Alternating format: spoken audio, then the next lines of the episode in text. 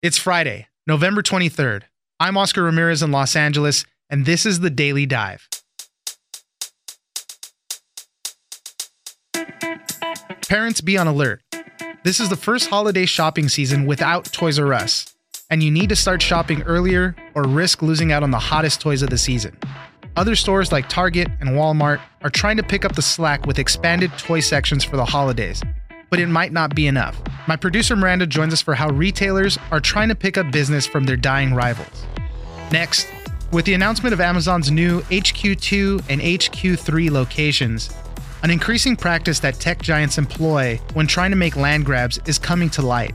Local government officials often sign non disclosure agreements while negotiating terms, and it could be hurting the cities they settle on. Caroline O'Donovan, BuzzFeed News reporter, joins us for how NDAs keep the public in the dark. Finally, immediately after the midterms passed, many started turning their attention to 2020. But before donors start bundling their money and backing candidates, everyone wants to know if Beto O'Rourke will be running for president. David Siders, national political correspondent for Politico, joins us to discuss if the progressive star will throw his hat in the ring. It's news without the noise. Let's dive in. Target reallocated 250,000 square feet of permanent retail space across 500 locations just for toys, and Walmart did basically the same. And it's because they're the only places where you can see these toys in real life Right. before buying them. Joining me now is my producer, Miranda. This is going to be the first year without Toys R Us. That means that parents need to start shopping earlier, or you're going to risk losing out on all those hot toys. You know, every year there's a rush on certain little things. And if you don't order it early, you're out of luck at that point. They're saying it's going to be even worse now that places like Toys R Us are out of business. So the CEO of toy consulting firm Kids Brands Insight says it's usually normal to be out of stock on the hottest toys towards Christmas. This year can be worse than usual. And it's all because Toys R Us accounts for about 15 to 20% of all US toy sales. Companies like Target and Walmart have expanded their toy sections. And trust me, Oscar, I have noticed when I try to go shopping with my daughter, Target reallocated 250,000 square feet of permanent retail space across 500 locations just for toys. And Walmart did basically the same. And it's because they're the only places where you can see these toys in real life Right. before buying them. Costco started two weeks before Halloween. Kohl's, JCPenney, Best Buy, they're all shoring up shelf space for more toys. The reason why Toys R Us not being there is such an important factor is that Toys R Us, that is their business. They have toys year round. They have huge warehouses where they stock those toys all the time. These other retailers, Target, Walmart, they sell a lot of other stuff. Food now, I mm-hmm. mean, clothing, home goods. So their warehouses are stocked with everything and they can't allocate that much space to just toys. they get very concerned with ordering toys for the holiday season in as early as July, September because they get worried that they're not going to sell them and they're going to have to cut a huge loss Right. after Christmas. everything you don't sell you have to sell eventually and then that's when stuff goes on clearance and that's not a bad time to buy it but still Good for us, bad for them. exactly they say that so far some of the hottest toys out there and these are funny i had to look each one of these up lol surprise dolls have you seen these do you know what these are Mm-hmm. yeah, they're cute. they're like little tiny dolls and they have big heads and big eyes Like, like Bratz dolls almost, but they're like little kids version. Yeah. They look like Easter eggs. They come packaged in these pink Easter eggs and you don't know what you're getting Right. until you get it. It's that surprise factor. Well, that's why they're called LOL surprise dolls. It's Right. that surprise factor that the kid has. You don't know what it is, but inside it's a cute little doll. FurReal pets, you said your daughter has one of these? She has one. It's called Tyler the Tiger, and it's a life size little tiger cub, and it's animatronic and it's AI. So you can growl at it, and it'll growl back at you, and you scratch it, and it starts purring. They're very cute. I looked at a video of one of this. It does high fives. You can feed it treats. It says it has over a hundred sounds and mm-hmm. motions, and it even poops after you give it the treats. Oh, mine doesn't. Thank God. I don't need anything else doing that. Don't step in it board game. This one is funny. So imagine this: you have a blindfold, then they give you these little Play-Doh poops and a plastic mat, and then you put the poops on the mat, and then you walk blindfolded across the mat barefoot Oh, no. and hoping to avoid the poop. And if you step in it, obviously like you lose. you lose. Yeah. so the goal is to just make it across. But look So up these stupid. commercials on YouTube. They're hilarious. I'm gonna get that for my So sister. apparently that's like one of the hot sellers. A lot of people still say it's too early to tell which toys are going to be the hottest, but Target and Walmart, as we were saying, a lot of these other places picking up the slack are stocking up on uh, the toys such as these that are going to be tops on the list, and then a bunch of last year's favorites. But it's not just toys. Where these stores are trying to monopolize lost market. Companies like Casper and even Kohl's and Lowe's are jumping in on the bankruptcy game. Lowe's is acquiring Craftsman, which was a mainstay of Sears. Kohl's is acquiring tons of makeup and they're getting into the beauty game because a department store based on the East Coast called Bon-Ton also shuttered their doors. And uh, Casper is trying to take over for Mattress Firm, which filed for Chapter 11. Specifically on Lowe's, since Sears is going by the wayside now, they're estimating about 2.5 billion to 3 billion dollars is up for grabs just in those appliances mm-hmm. and tools and things like that. Casper, as you mentioned, they're doing pop-ups in places like Nordstrom, where Mattress Firm had a presence before. Everybody's trying to pick up the slack, but those toys, if you don't want your kids to be nagging you, you got to make sure to get early get on. Get on it now. Thank you, Miranda. Thanks, Oscar.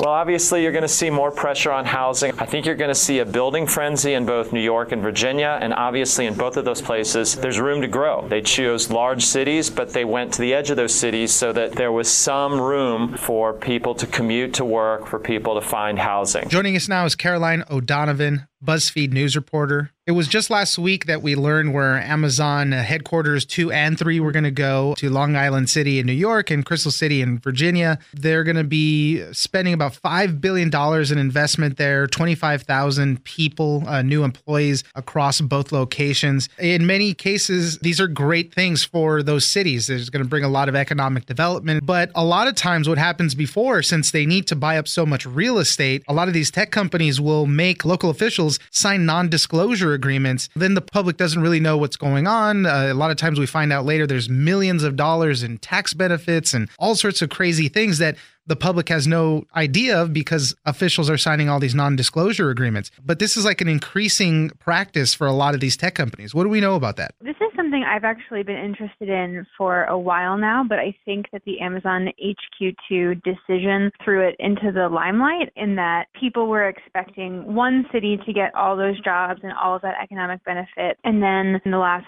few days before they finally announced, we started hearing rumors from reports from the Wall Street Journal that turned out to be true that Amazon was actually going to split the investment between two cities plus a little extra thrown in for Nashville. And that surprised people. And I think that it drew attention to this idea of cities are negotiating these deals with tech companies and with big industry without citizens and in some cases without government officials really having a clear sense of what's on the table, which creates a situation in a lot of cases where there, there may have been a public meeting or a short window of time where people could have reviewed the details of what a city is offering a tech company in order to get them to build an office or a data center or what have you in their location. By the time most people realize or have a real reckoning with what the consequences of that are going to be, it's basically too late.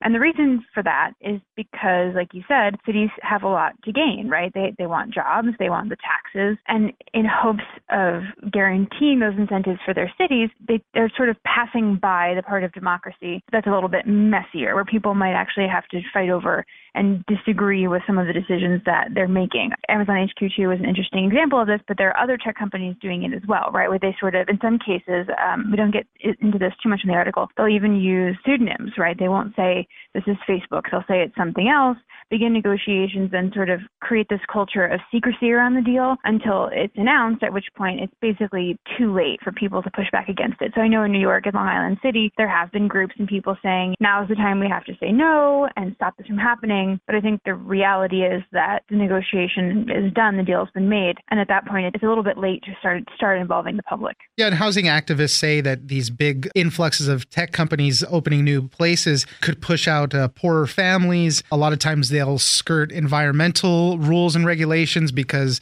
as you said, the local officials are just trying to get the deal done. In uh, some of the reporting here, some local officials are even saying you have to sign these NDAs right away to keep all the negotiations hush hush, because if you don't do it right away, you lose their business off the bat. They're not even going to talk to you because you're not going to sign these things. It's important to acknowledge as well that every city is different, right? The risks for every city are different, and what every city needs is different. So, in the case of San Jose, in the Bay Area, which is where Google has been negotiating the purchase of some land to build a, transit center hub, a large campus there. This is the Bay Area. Rent is super high, and that's the number one concern for people. It's not so much that I don't have a job, it's that I have a job and that's not covering my rent and all of my bills. And so if you build this and people start buying up commercial land around it and investing in real estate, we won't be able to live here anymore. That's the concern in California. In other places, you know, I talked to an economic development official in Waukee, Iowa. The situation there is it's a small town that's growing into a larger town. It's kind of a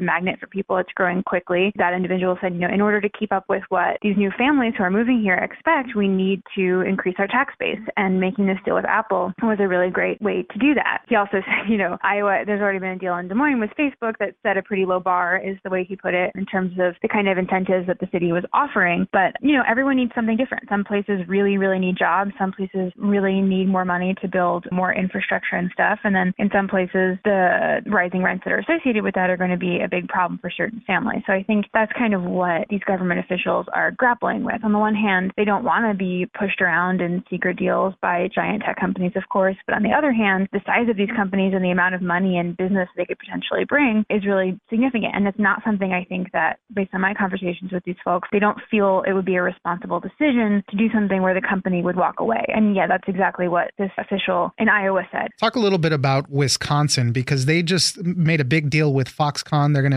make a big TV screen factory there. And now that it, the deal has been done, residents in Mount Pleasant there aren't so sure that it's going to be the big benefit to them that they originally thought so. The state is reallocating like $90 million from public road budgets to help pay for infrastructure related to the Foxconn deal. So residents aren't all happy with it now. Yeah, there's been a lot of good reporting coming out of Wisconsin, I think. You know, first of all, there's the question of the 13,000 jobs that Foxconn promised to create and still says that it intends to create. Are those going to be low wage jobs, entry level jobs that anyone could have? Have, or as it's increasingly seeming, are those going to be skilled positions that there aren't that many people in Wisconsin or in that immediate area anyway they can fill, which led to rumors, which Foxconn has denied, that they might be actually hiring some people from China to fill those positions. I think that information on top of environmental concerns, because there were some regulations that they've been granted a reprieve from following in that area, on top of, yes, what's actually happening to the physical land around there. So people having to move out of their homes and then obviously needing a lot of budget for roads in various projects. There has been concern that that wasn't a great deal it was originally made out to be when the deal was signed and when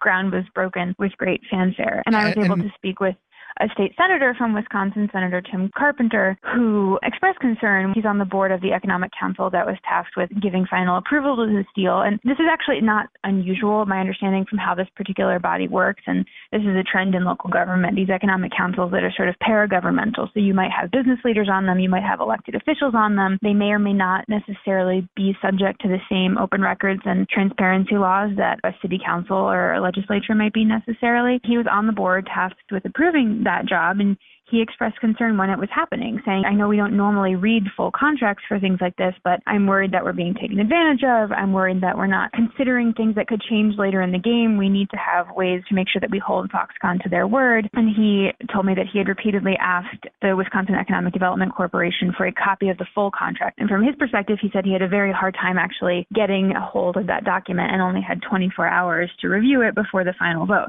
In uh, that case, it was a, a lawyer for the Economic Council that signed that NDA on behalf of them. So, you know, he's in the council there in that little agency and he's trying to get more details. And because the lawyer for the group signed the NDA, he can't get a lot of that information. Caroline O'Donovan, BuzzFeed News reporter, thanks for joining us. Thanks for having me.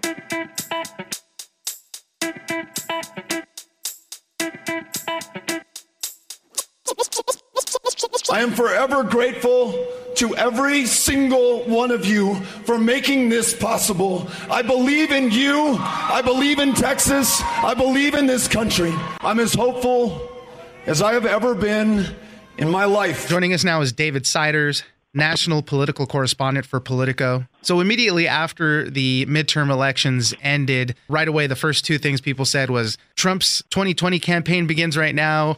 And the same thing on the Democratic side. The Democratic 2020 campaign begins right now. And a lot of people were focusing on the Senate just because there's a lot of senators that are up for running for president. There's Bernie Sanders, Kamala Harris, Cory Booker, Elizabeth Warren. There's all sorts of people. Beto O'Rourke had this spark that happened during the midterms. He didn't win in his race against Ted Cruz, but he's got donors and supporters prodding him to run for president, maybe even run for the Senate again in 2020 against John Cornyn.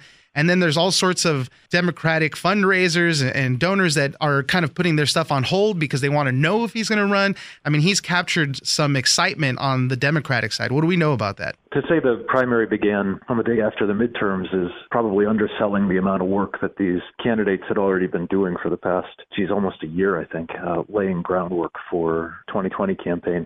And O'Rourke really came out of nowhere. And as you said, was very close in the Texas race. And because of that, not only because he was close, but because of how much money he was able to raise and because of how he raised that money through a national network of small donors, that suggested a potency that has Democratic consultants and other politicians too and donors reevaluating the field. In the third quarter of his race, he raised 38 million. I think in total it was about 70 million dollars that he raised. And you write in your article about these Democratic money bundlers that are just kind of on hold. They want to see whether he's going to jump in. And not everybody wants to throw all their money behind somebody before O'Rourke jumps in the race and then they kind of miss out on that. Explain to us real quick what money bundlers are, how they work in this world of fundraising. In the highest levels of fundraising, before you really had this surge in online small dollar donations that could fund a campaign, and even still now they're important. These what these bundlers do is that if you're a contributor on your own writing a $2,700 check, you're not really a big fish in a presidential campaign. The, the way you become one is to bundle those kind of donations, which means to get your friends and colleagues and other people that you know to give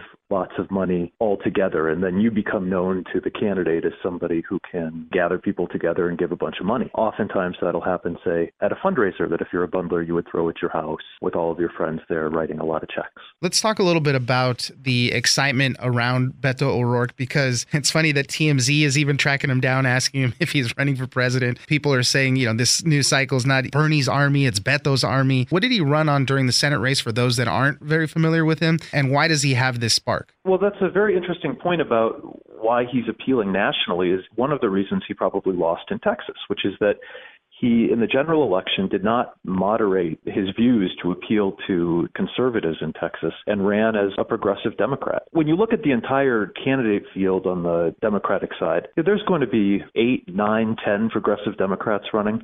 And if Beto runs, he'll be included in that group. And of those candidates, the ideological shades will be muted, right? They'll all have similar characteristics. And so, really, what the electorate will be looking at is the candidate's profile. They'll be looking for some kind of factor beyond just a policy position to separate them. And then ultimately, I think, to decide who they think can best take on Donald Trump.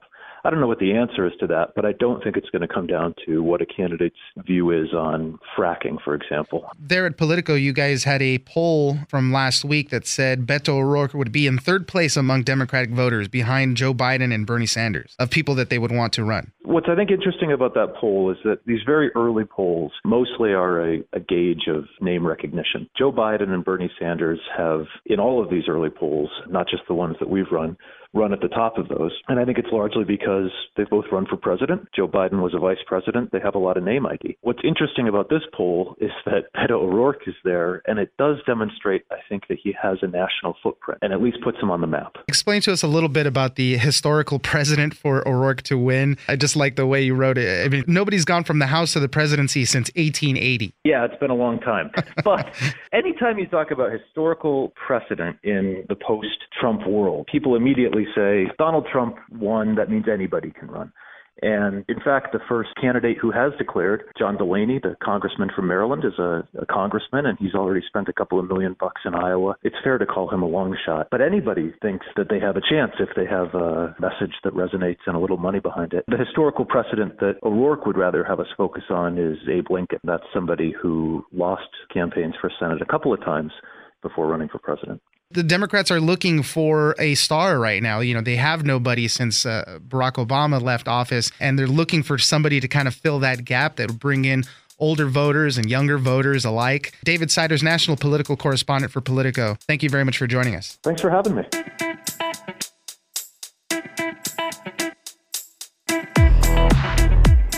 All right, that's it for this week. Join us on social media at Daily Dive Pod on Twitter and Daily Dive Podcast on Facebook. Leave us a comment, give us a rating, and tell us the stories that you're interested in. Follow the Daily Dive on iHeartRadio or subscribe wherever you get your podcasts. The Daily Dive is produced by Miranda Moreno and engineered by Tony Sorrentino. I'm Oscar Ramirez, and this was your Daily Dive.